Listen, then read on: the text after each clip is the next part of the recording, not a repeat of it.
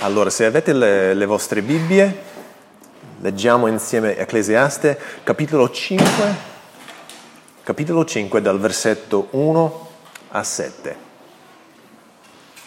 Ecclesiaste, capitolo 5, dal versetto 1 a 7. Bada ai tuoi passi quando vai alla casa di Dio e avvicinati per ascoltare, anziché per offrire il sacrificio dei stolti, i quali non sanno neppure che fanno male. Non essere precipitoso nel parlare, il tuo cuore non si affretti a proferire parola davanti a Dio, perché Dio è in cielo e tu sei sulla terra. Le tue parole siano dunque poche, poiché con le molte preoccupazioni vengono i sogni e con le molte parole i ragionamenti insensati.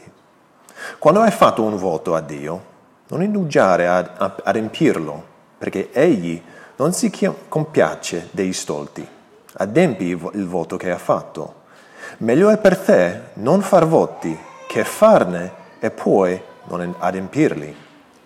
Non permettere alla tua bocca di renderti colpevole. Non dire davanti al messaggero a Dio, di Dio, è stato uno sbaglio. Dio dovrebbe forse adirarsi per le, le tue parole e distruggere l'opera delle tue mani. Infatti, se vi sono vanità nei molti sogni, ve ne sono anche nelle molte parole. Perciò teme Dio. Allora, prima di studiare questo brano, preghiamo. Nostro Signore e nostro Dio, Stamattina ci riuniamo in questo posto per eh, approfondire la tua parola e umilmente ti chiediamo che tu possa aprire i nostri cuori alla verità della tua parola e che non sia semplicemente qualcosa sulla quale riflettiamo, ma qualcosa che, che abbracciamo e che mettiamo in pratica. Chiediamo tutto questo nel nome di Gesù. Amen. Ah, yeah. No. Uh, oh.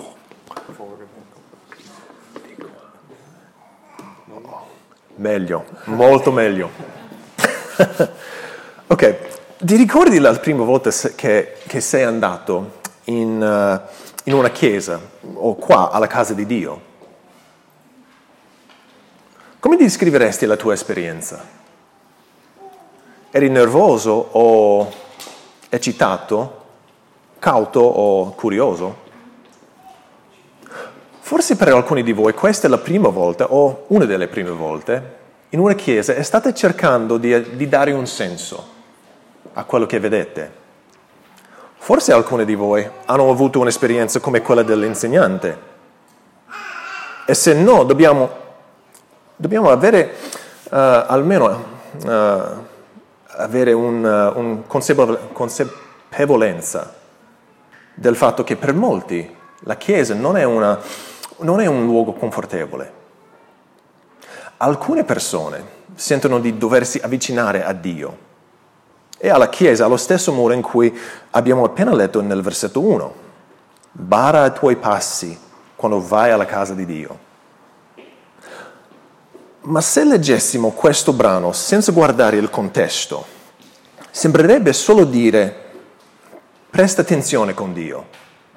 Dio è in cielo, tu sei qua giù, Lui è importante, tu sei insignificante, Lui è grande e potente, tu sei piccolo e debole. Va bene, prega a Dio se devi, ma tieni brevi quelle preghiere. E assicurati che i voti che fai non mettono a rischio il lavoro delle tue mani.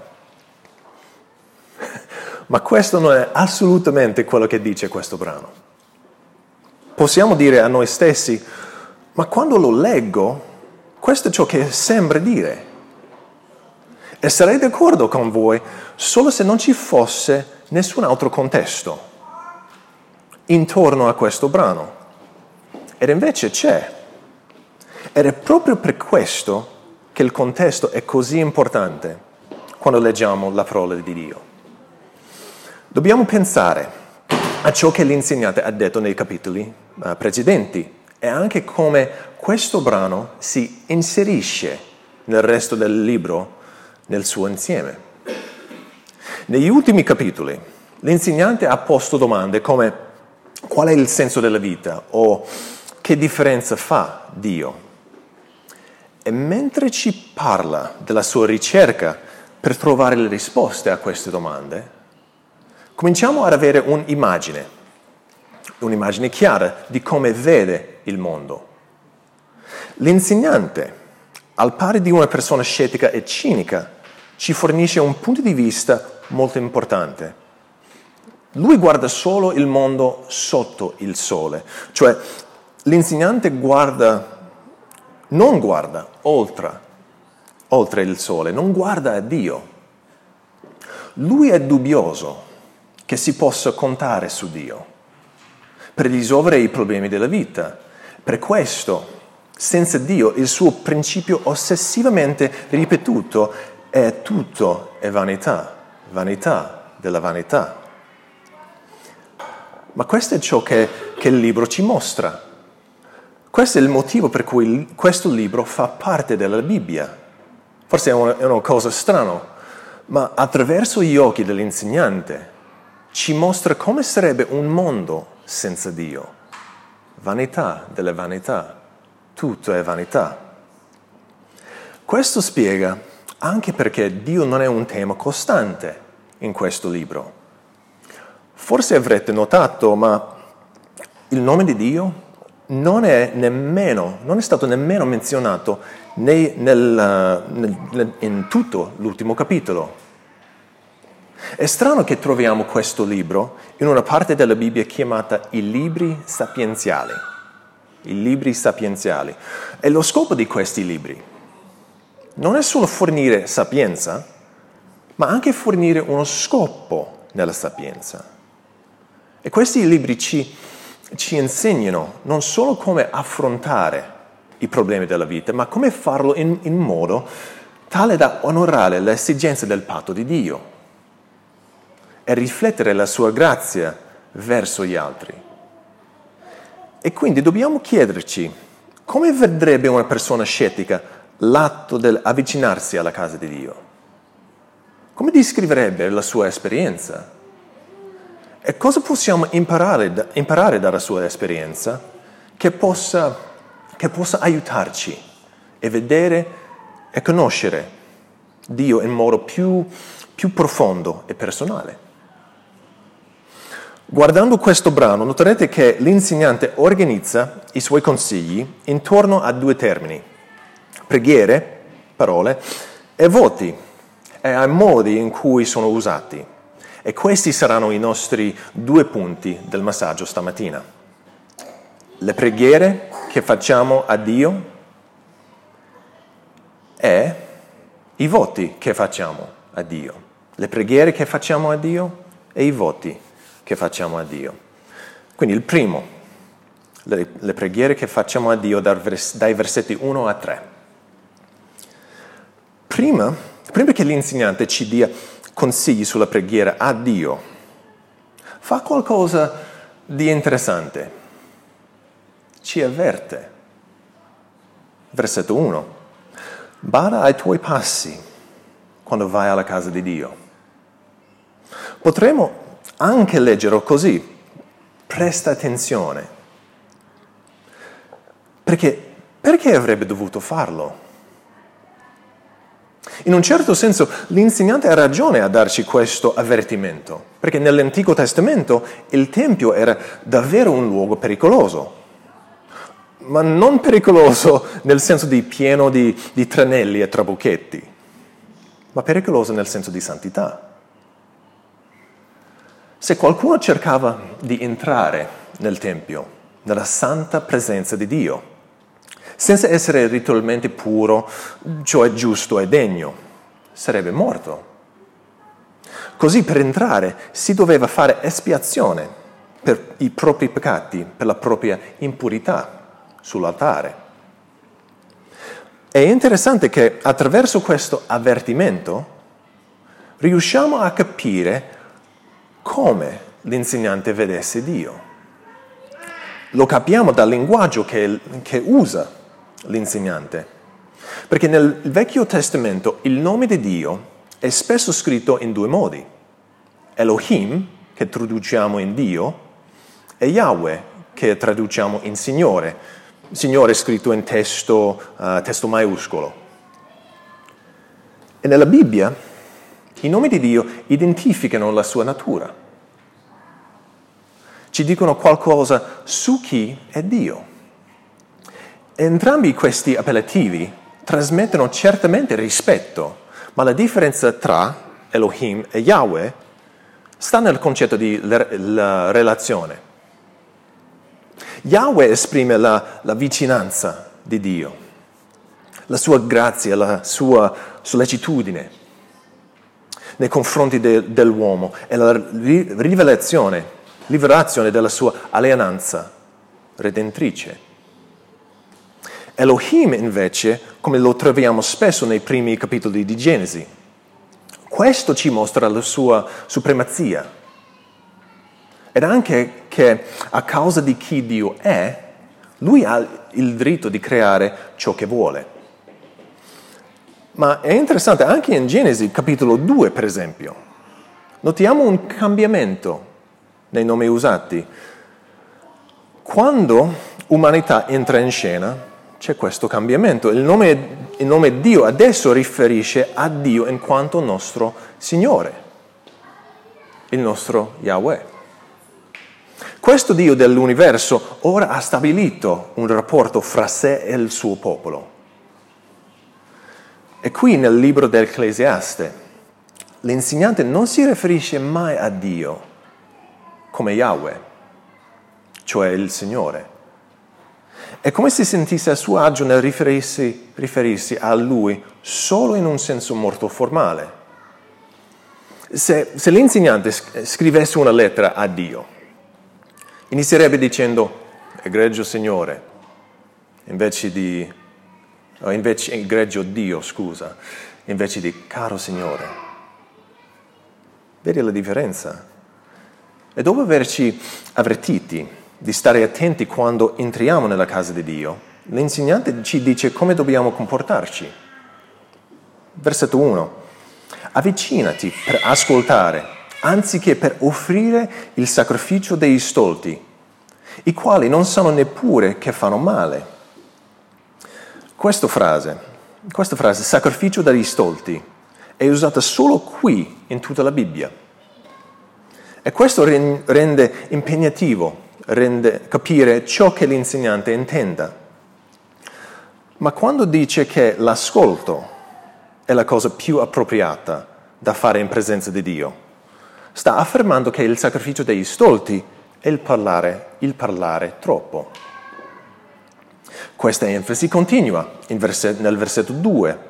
Non essere precipitoso nel parlare e il tuo cuore non si affretti a proferire parola davanti a Dio perché Dio è in cielo e tu sei sulla terra. Le tue parole siano dunque poche. E poi nel versetto 3, poiché con le molte preoccupazioni vengono i sogni e con le molte parole i ragionamenti insensati. Può sembrare al primo sguardo che versetto, versetto 3 non sia dato a nulla di cui abbiamo appena parlato. È un po' strano che Uh, forse adesso sti, vi starete chiedendo che cosa c'entrano i sogni con le preghiere. Quello che abbiamo qui nel versetto 3 è un proverbio. È un, un proverbio è un, è un, breve detto fondato sull'esperienza contenente un, una verità. E l'insegnante ce ne dirà un altro nel versetto 7, ma questo è il primo. Allora, co- che cosa significa questo proverbio? Che verità vuole trasmetterci l'insegnante? Se ci fermiamo per un attimo a pensare cosa è un sogno, la risposta è qualcosa che non è reale. Forse lo sarà, speriamo lo sarà, ma finché un sogno non diventa realtà, è solo un sogno e basta. Se lo colleghiamo a quello che ha detto prima, vediamo che l'insegnante paragona i sogni alla preghiera e dice che le preghiere sono come i sogni. sono cose di cui preoccupiamo, ma che non valgono nulla. Quindi il consiglio dell'insegnante è che quando si va nella casa di Dio, è meglio stare tranquilli e non versare il cuore in preghiera a Dio, per non sembrare stolto. Strano questo consiglio, eh? E questo diventa il nostro quadro, nostra, il nostro schema per questi sette versetti. Abbiamo una dichiarazione dell'insegnante e poi il suo ragionamento per la sua dichiarazione e infine un proverbio. Non abbiamo ancora parlato del, della ragione per cui l'insegnante ci trasmette questa verità, ma lo troviamo alla fine del versetto 2. Lui dice, perché Dio è in cielo e tu sei, tu sei sulla terra. In altre parole, qual è il vantaggio di aprire il proprio cuore se si crede che Dio sia lontano e non uh, personale o è impersonale? Quanti di noi si sono sentiti come l'insegnante? Quante volte abbiamo pensato, ah, ha ragione, lui, lui è lassù, io sono qua giù, lascia stare, lui non vuole ascoltare le mie preghiere, non vuole sentire i miei problemi. E se consideriamo, consideriamo come l'insegnante vede Dio, il suo consiglio non è eccezionale, ma, ma il suo consiglio è valido se lo guardiamo alla luce di quello che ci insegna il resto della scrittura. Se consideriamo solo il libro dei Salmi, come Tommy ha detto, come un esempio, ci viene ricordato che Dio vuole ascoltare i desideri del nostro cuore. Un terzo dei Salmi, un terzo dei Salmi è fatto da lamenti. La maggior parte dei Salmi sono effusioni del cuore a Dio e non c'è un posto alla brevità. Se pensiamo che a Dio interessi quanto sono brevi o lunghe le nostre preghiere, abbiamo un salmo che è lungo due versetti, Salmo 117, e un salmo che è lungo 176 versetti, Salmo 119. Che si tratti di due frasi o 176, quello che Dio vuole ascoltare è il nostro cuore. Quindi subito Subito all'inizio di questo brano dobbiamo considerare il consiglio dell'insegnante alla luce del resto della scrittura. Ironicamente dobbiamo badare ai nostri passi quando ci avviciniamo al consiglio dell'insegnante. Certo, certo l'insegnante ci sta dicendo cose vere. Non andiamo davanti a un Dio santo blatterando e dicendogli la nostra lista della spesa o raccontandogli la nostra partita di calcio preferita. Anche se, anche se l'insegnante omette lo scopo della preghiera, noi dovremmo andare davanti a un Dio santo, offrendo i nostri desideri a Lui, per cose in linea con la sua volontà, cose adeguate alla sua volontà. Ma le preghiere non sono l'unico argomento di cui l'insegnante sta parlando qui.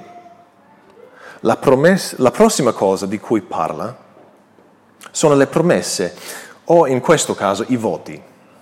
Nostro, eh, questo è il nostro secondo punto, i voti che facciamo a Dio, dai versetti 4 a 7.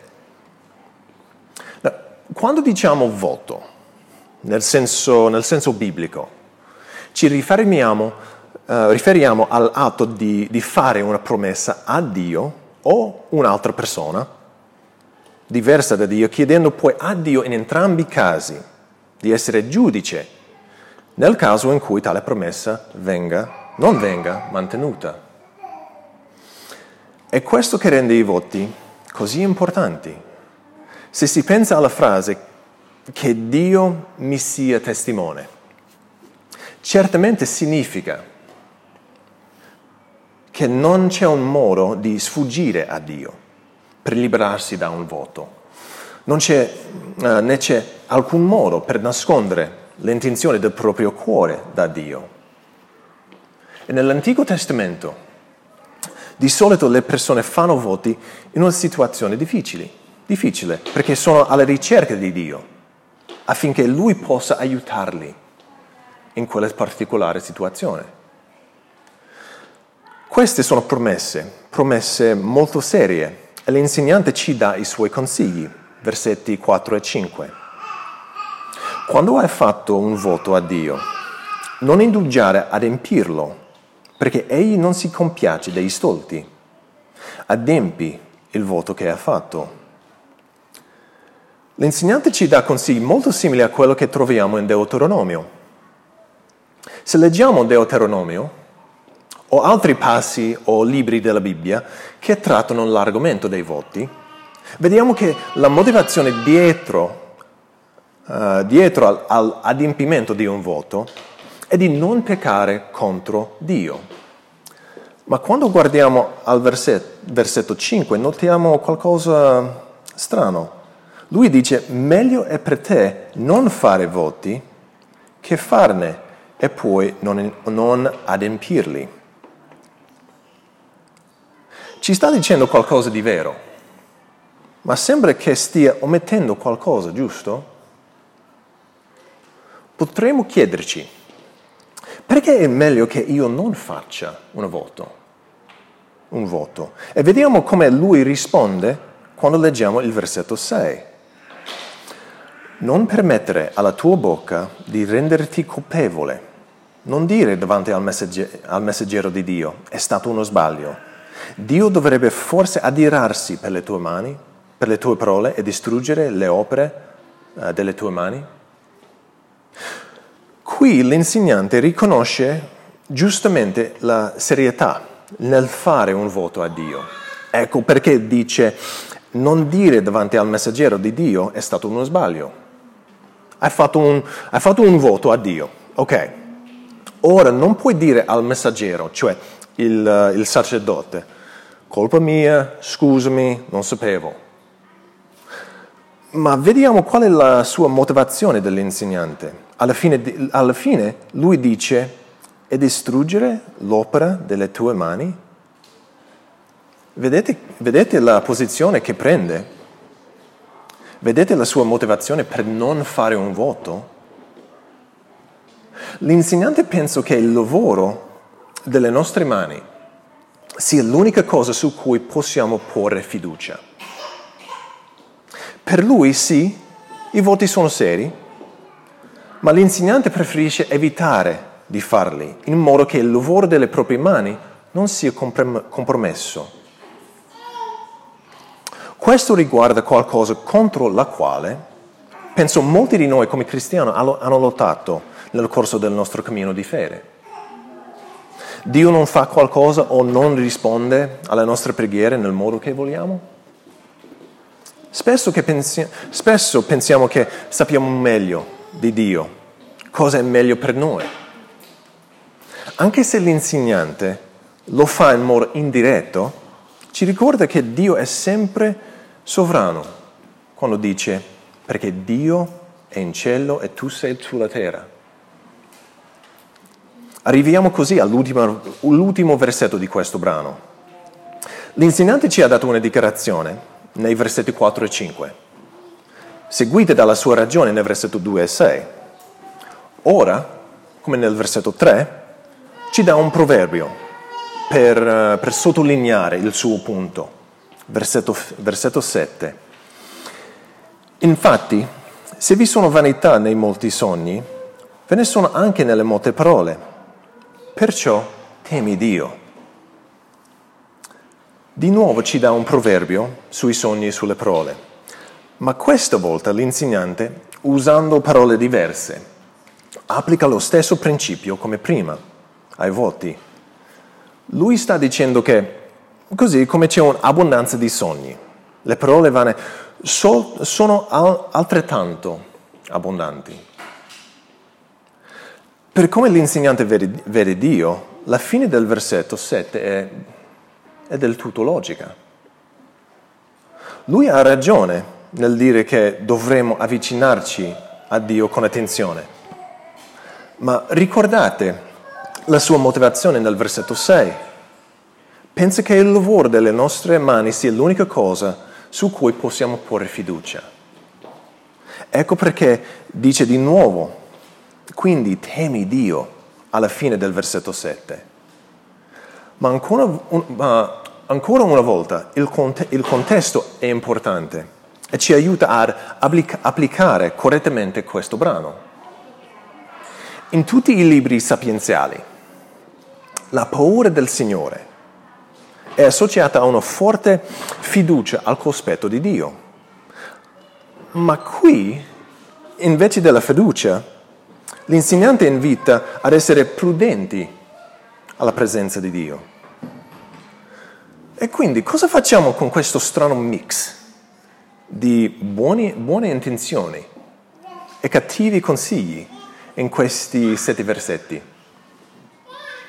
Se seguiamo il consiglio dell'insegnante e lo confrontiamo con quello che il resto della Bibbia dice, cominciamo a vedere i pezzi mancanti nelle istruzioni dell'insegnante. E quindi per noi stamattina ci sono tre punti uh, tre applicazioni per noi. Primo, Dio vuole ascoltare i desideri dei nostri cuori, come, Tom, come Tommy ha detto prima. La Bibbia afferma più e più volte che Dio vuole ascoltare le nostre preghiere, vuole che noi riversiamo il nostro cuore su di Lui. E se noi come cristiani diciamo che Dio è sovrano su tutto, allora logicamente Egli ascolta le nostre preghiere ovunque ci troviamo. E quando lo facciamo, troviamo un Dio che è disposto ad ascoltare le nostre preghiere, ad ascoltare i desideri dei nostri cuori. Non importa quante parole ci vogliono per esprimerli. E il secondo, Dio non è un Dio lontano, anzi è vicino al suo popolo. L'insegnante sembra aver dimenticato che il Tempio, la casa di Dio, rappresentava il Dio che abitava con il suo popolo. Vediamo più e più volte nell'Antico Testamento che Dio interagisce con il suo popolo. Vediamo che Dio guida il suo popolo nel, eh, deserto, che fornisce loro cibo e protezione. E nel Nuovo Testamento vediamo la presenza di Dio quando entrò in questo mondo nella persona di Cristo Gesù. E terzo, Dio sa ciò di cui abbiamo più bisogno. Proprio come Dio vuole ascoltare le nostre preghiere, così come Dio non è lontano, Dio sa anche ciò di cui abbiamo più bisogno. Lo scopo del Tempio la casa di Dio, era di mostrare al popolo di Dio che erano peccatori. E solo un sacrificio perfetto poteva togliere i peccati. Oggi, in quanto casa di Dio come Chiesa, intesa come corpo di Cristo e non come locale, gioiamo guardando indietro a quel unico e perfetto sacrificio di Gesù Cristo. La morte di Gesù ci assicura che nulla potrà mai separare coloro che credono in Lui dall'amore di Dio. A causa di Cristo siamo resi giusti e degni di entrare nella presenza di Dio. A causa della salvezza che può venire solo tramite Cristo, coloro che credono in Lui possono coraggiosamente e con fiducia avvicinarsi al trono della grazia. Mentre l'insegnante ci avverte, il Vangelo ci accoglie. E quindi perché non, vogli- non viviamo e non ci comportiamo alla luce di questa, questa grazia meravigliosa stamattina e questa settimana? Questo è un invito. Preghiamo.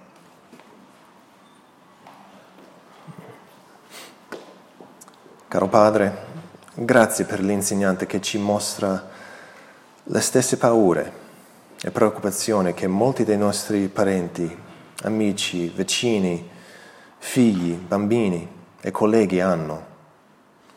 Preghiamo che noi, come popolo di Dio, nella casa di Dio, possiamo essere riconosciuti da come mostriamo lo stesso amore e la stessa grazia che tu ci hai mostrato. Che possiamo mostrare che siamo capaci di avvicinarci coraggiosamente al tuo trono e aprire i nostri cuori ai tuoi piedi solo a causa di Cristo. Preghiamo che la nostra adorazione non sia generata da un senso di avvertimento o paura, ma da fiducia e gioia in te. Preghiamo che i nostri parenti, amici, vicini, colleghi, bambini possano vedere la fiducia e la gioia che abbiamo in Cristo e che possano sapere non solo chi tu sei, ma conoscerti come il loro Signore e Salvatore. Ti imploriamo tutto questo con la fiducia e la fede che abbiamo in Cristo. Amen.